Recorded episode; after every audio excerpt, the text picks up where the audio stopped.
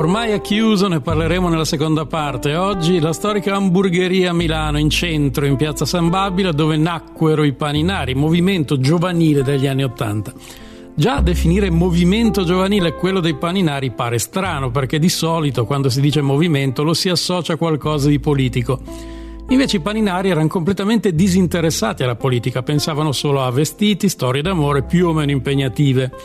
Si veniva dagli anni 70 che invece dalla politica erano stati sommersi, anche in modo tragico, col terrorismo.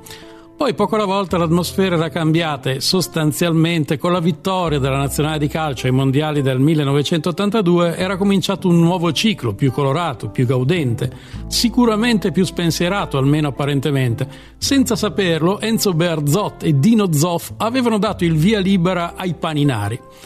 Si era passati dai pantaloni a zampa d'elefante alle giacche con le spalline e alle pettinature gonfie, alle lampade abbronzanti, a un linguaggio gergale che era tipico di un certo mondo adolescenziale. E poi c'erano, forse per la prima volta in Italia, le paninerie come principale punto di ritrovo per i ragazzi. Non più i soliti panini anche un po' tristi, pane e prosciutto cotto, pane e crudo, pane e salame o il vecchio classico toast i nuovi panini erano coloratissimi, pieni di salse colorate, appunto, e gonfi, come se pure loro avessero le spalline. Insomma, c'era voglia di dimenticare gli anni precedenti e in qualche modo di esagerare. Musicalmente andavano per la maggiore i Take That, gli Spandau Ballet, ma anche Tracy Spencer e Sandy Martin con canzoni tipo People from Ibiza. Personalmente il mio preferito era Gazebo che cantava, qualcuno ricorderà, Rainy Days, canzone vagamente malinconica. Erano tutte canzoni che venivano poi utilizzate per i primi cinepanettoni che oggi rivediamo, o almeno rivedo, con più di un briciolo di nostalgia. Scarpe Timberland e piumini Moncler erano gli indumenti che dovevi avere se cercavi di far parte del gruppo. Il problema però era che scarpe Timberland e piumino Moncler costavano parecchio e i genitori disposti a spendere certe somme di denaro per i figli adolescenti non erano poi molti.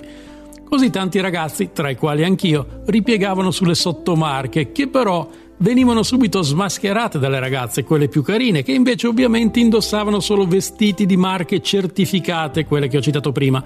Se non avevi il piumino giusto, non limonavi.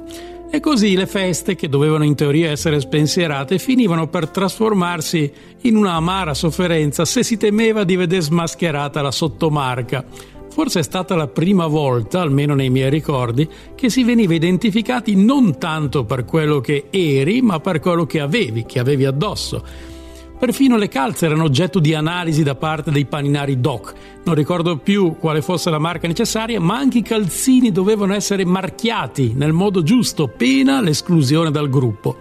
Più che la testa e il cervello delle persone contavano le sue scarpe e i suoi calzini, il che, tutto sommato, era mortificante.